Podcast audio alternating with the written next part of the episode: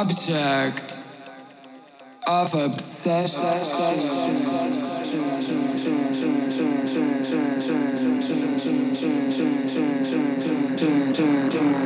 treasure, possession. I'm an object of your obsession.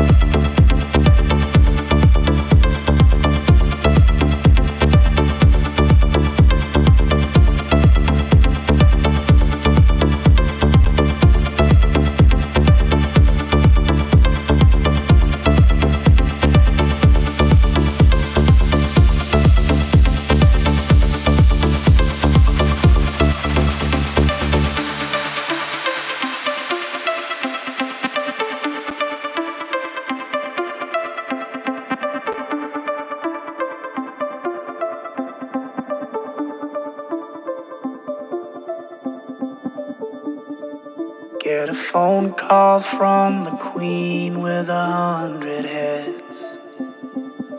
She says that they're all dead. She tried the last one on, couldn't speak, fell off, and now she just wanders a hall, thinking nothing